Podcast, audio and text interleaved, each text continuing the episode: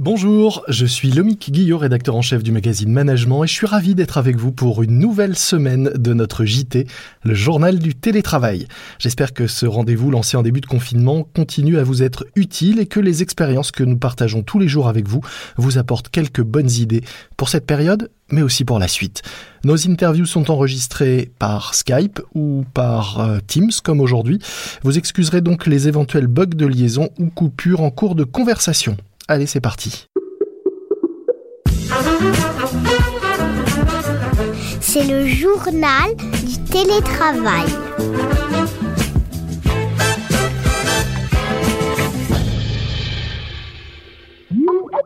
Aujourd'hui, je suis en ligne avec Fabrice Berthelot, responsable France chez Poly, spécialiste des outils de collaboration et des solutions de communication. Bonjour Fabrice. Bonjour à vous. Euh, beaucoup de salariés découvrent euh, les outils de visioconférence ou de collaboration en ligne à l'occasion de cette crise.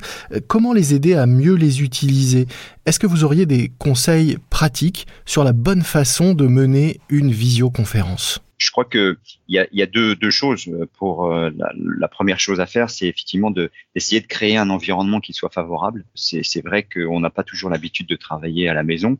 Euh, L'équipement, d'un point de vue technique, n'est pas forcément toujours approprié. Après, il y a effectivement un certain nombre de règles à respecter en termes de travailler à distance, de collaborer à distance. Commençons dans l'ordre. Vous parliez d'outils, euh, lesquels par exemple Comment bien s'installer et comment bien préparer son espace pour être à l'aise pour euh, une visio euh, ou une, une conférence téléphonique avec des partenaires, collègues ou autres alors c'est vrai qu'il y, a deux choses. Il y a effectivement euh, la solution technologique, l'environnement technologique qui est disponible, d'avoir une bonne euh, solution de collaboration à distance, euh, c'est important. Donc là, en ce moment, on parle beaucoup de toutes ces solutions de collaboration.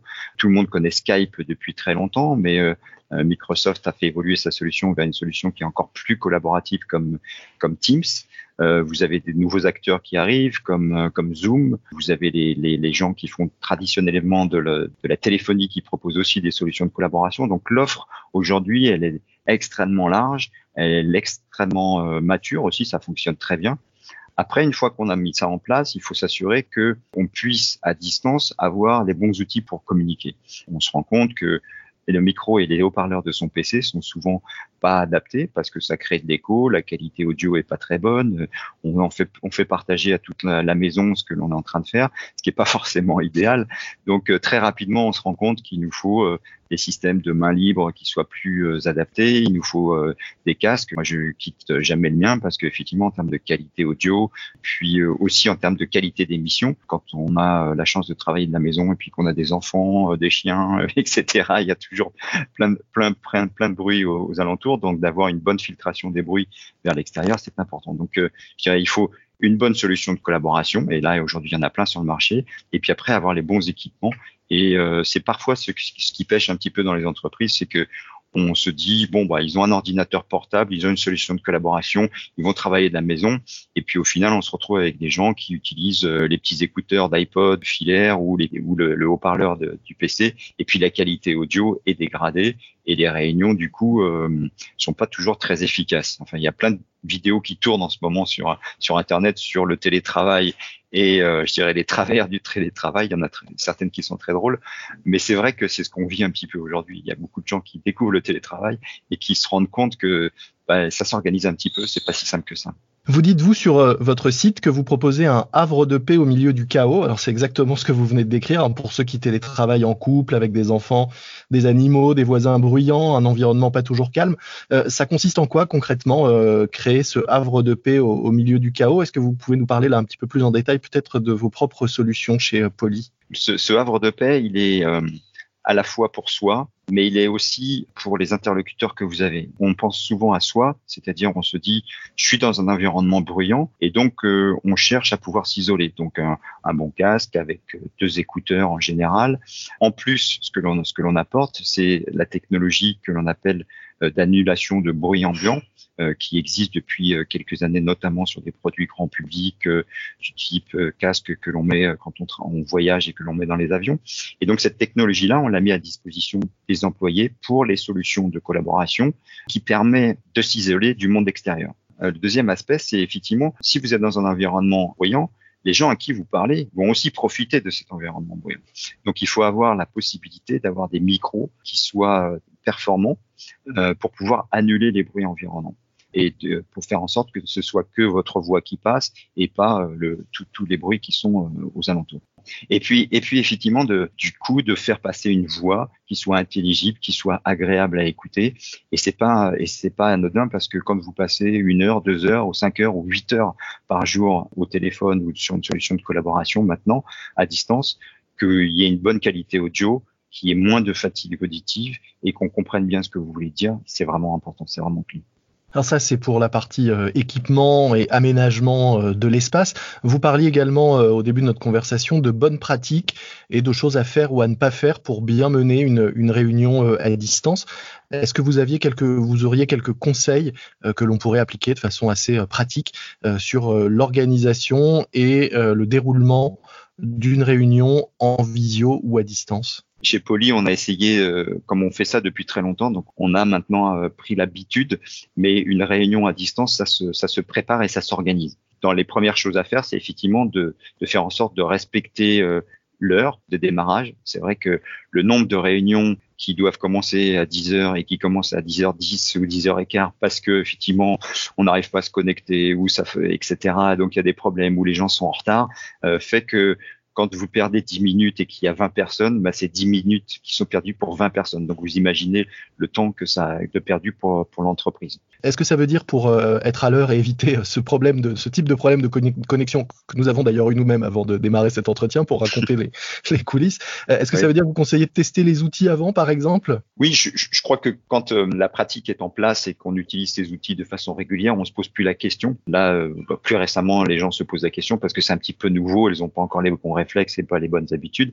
Après, quand ça fait partie de, des usages courant, c'est aussi simple que d'appuyer sur un bouton, de rentrer dans la réunion et d'être connecté et de, et, de communiquer. Mais, euh, mais, mais c'est vrai que ces réunions, si euh, on les euh, organise pas un minimum, ça peut vite partir de travers et on perd beaucoup de temps. Donc euh, le fait par exemple d'utiliser le, le mute, donc le bouton secret, d'avoir des casques ou d'avoir des systèmes main libre qui ont cette fonctionnalité là, c'est vraiment c'est vraiment important parce que sinon on entend tout ce qui se passe dans la réunion et ça vient polluer la, la réunion d'une façon générale. Et après les gens oublient qu'ils ont mis le mute, c'est-à-dire que quand ils doivent parler, on, leur dit euh, bah tiens euh, Fabrice qu'est-ce que tu en penses? Et puis on commence à parler et puis on, se rend compte au bout de 30 secondes qu'on a parlait tout seul parce que personne nous entendait. Donc on a on a mis une petite chose qui technologiquement est pas très compliquée mais qui est assez intéressante, c'est que quand votre casque ou votre système euh, poly voit que vous êtes en mute, mais que vous parlez, le système va vous dire vous êtes en mute. C'est tout bête, mais c'est mais c'est vrai que c'est une petite euh, fonctionnalité qui, aide à faire à être plus efficace dans dans les meetings. Et puis après, il y a aussi, je pense, des règles de de faire en sorte que tout le monde parle pas en même temps. C'est vrai que à partir du moment où vous avez euh, cinq ou six personnes qui parlent en même temps, ça devient inaudible. Donc il faut vraiment avoir une une, une discipline, discipline. par rapport à, en fait, euh, je, je parle et j'attends que la personne ait fini pour pouvoir m'exprimer. Euh, je pense aussi que la personne qui dirige euh, l'entretien doit faire aussi suivre un certain nombre de d'actes qui sont, par exemple, de faire le tour de table en début pour s'assurer que tout le monde est là, et puis de faire des points réguliers sur bah, qu'est-ce que vous en pensez pour aussi avoir un niveau d'engagement des personnes qui, qui, qui, qui, soient là parce que le nombre de personnes qui vous disent oui je passe des heures en réunion euh, mais c'est inutile, je suis juste là pour écouter, j'ai rien à dire et j'ai perdu mon temps. Donc euh, je pense qu'une réunion, ça doit vraiment être euh, un moment où chacun a un espace pour, pour s'exprimer, ou alors sinon c'est une réunion où c'est simplement on partage de l'information. Donc là, c'est une présentation. On met toute l'audience en, en, but, en secret, et c'est plus une présentation très formelle. Beaucoup de ces règles qui peuvent d'ailleurs s'appliquer aux réunions physiques et dans la, la, vraie vie et dans les vrais bureaux. Hein. Oui, oui, c'est vrai que dans la vraie vie, c'est aussi euh, c'est aussi la réalité. Une, une, des choses que, par exemple, on a mis en place, c'est qu'on voit que systématiquement dans les entreprises, on cale une réunion d'une heure. Très souvent, c'est d'une heure. Et puis, du coup, euh, est-ce qu'on a réellement besoin d'une heure? Il faut se poser la question. De, par défaut, on, on, on, met une réunion d'une heure, mais est-ce que ça peut pas être fait en 30 minutes si c'est bien, si c'est bien organisé? Et puis, euh, si c'est une heure, et que vous avez une autre réunion après et avant d'une heure, bah, il faut pas finir à l'heure parce que sinon vous avez pas le temps de faire une pause quand il faut, vous n'avez pas le temps de préparer la réunion d'avant, etc. Donc euh, chez Police, ce que l'on a décidé de faire, c'est de faire des réunions qui durent 45 minutes, c'est plus, c'est idéal. Euh, et si on a vraiment besoin de plus de temps, c'est de, de faire au maximum 55 minutes pour laisser le temps de se déconnecter, de faire deux trois choses et de se reconnecter et que tout le monde démarre à l'heure. Parce que sinon, effectivement, vous finissez à 10 heures, vous avez vos petites choses à faire et vous revenez les 10h05 et la réunion démarre à 10h10, c'est ce qu'on disait au début. Donc euh, ça, c'est aussi des petites choses qui permettent d'être plus efficaces. Éventuellement d'aller marcher un peu aussi parce que euh, pour certains, euh, ils sont bloqués derrière leur, leur ordinateur et peuvent pas forcément se déplacer et on oublie souvent l'importance du, du, du, mouvement, même si on est confiné pour certains dans des petits espaces, il faut pouvoir aussi se lever, aller faire quelque part régulièrement. Oui, alors ça c'est que peut apporter par exemple les casques, les casques sans fil. Quand mmh. vous avez un casque sans fil connecté sur votre PC, vous pouvez très bien, quand votre montre vous dit euh, bon, il est temps de se, il est temps de se lever, effectivement, de marcher. Moi, je, je c'est quelque chose que je fais beaucoup, c'est de marcher pendant que, que je parle. Ça permet de peut-être d'alimenter mieux le cerveau, je ne sais pas. On parlait de bonnes pratiques. Est-ce qu'il y a un inverse peut-être deux, trois choses à vraiment éviter quand on fait euh, une réunion en visio ou, téléphonique? Il faut considérer qu'une une réunion à distance, il y a des choses que l'on l'on se permet quand on est en face à face qu'il faut plus se permettre quand on est à distance. C'est vrai que, comme on disait au début, c'est euh, les apartés. Quand, vous êtes dans une salle de réunion, il y a toujours euh, des apartés, des personnes qui se parlent, etc. Dans une réunion à distance, il faut, oublier.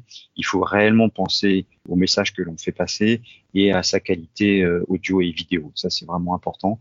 Et, je dirais que de vraiment bien préparer ces réunions est, est encore plus important que des réunions qui sont un peu moins formelles et qu'on peut avoir en face à face. À distance, euh, il faut, faut être préparé, il faut aller à l'essentiel. Parfait, merci beaucoup. Donc, euh, je rappelle, euh, Fabrice Berthelot, vous êtes responsable France chez Poly, spécialiste des outils de collaboration et des solutions de communication avec des possibilités dont vous nous parliez bien utiles lorsqu'on est effectivement en télétravail, en période de confinement ou pas. Merci à vous et très bonne journée à vous. C'est la fin de notre JT, le journal du télétravail, un morceau que je vous suggère d'ajouter à votre playlist de confinement, Hotel California des Eagles, une chanson culte qui dit Vous pouvez venir quand vous voulez, mais vous ne pourrez jamais en repartir. Bah, c'est peut-être un endroit pas si mal où être confiné après tout. Et puis un podcast que je vous recommande, VCast, une série euh, destinée à décrypter l'univers des médias, une série animée par Jérôme Badi de l'agence Values. Le premier épisode en ligne porte sur la communication et les stratégies publicitaires en période de crise. VCast, un podcast à écouter dès maintenant sur toutes les plateformes. Merci de votre fidélité à notre podcast que vous êtes chaque jour un peu plus nombreux à écouter. Je vous dis à demain, soyez prudents Respectez les consignes et les gestes barrières, restez chez vous, portez-vous bien et bon télétravail à tous. C'est le journal du télétravail.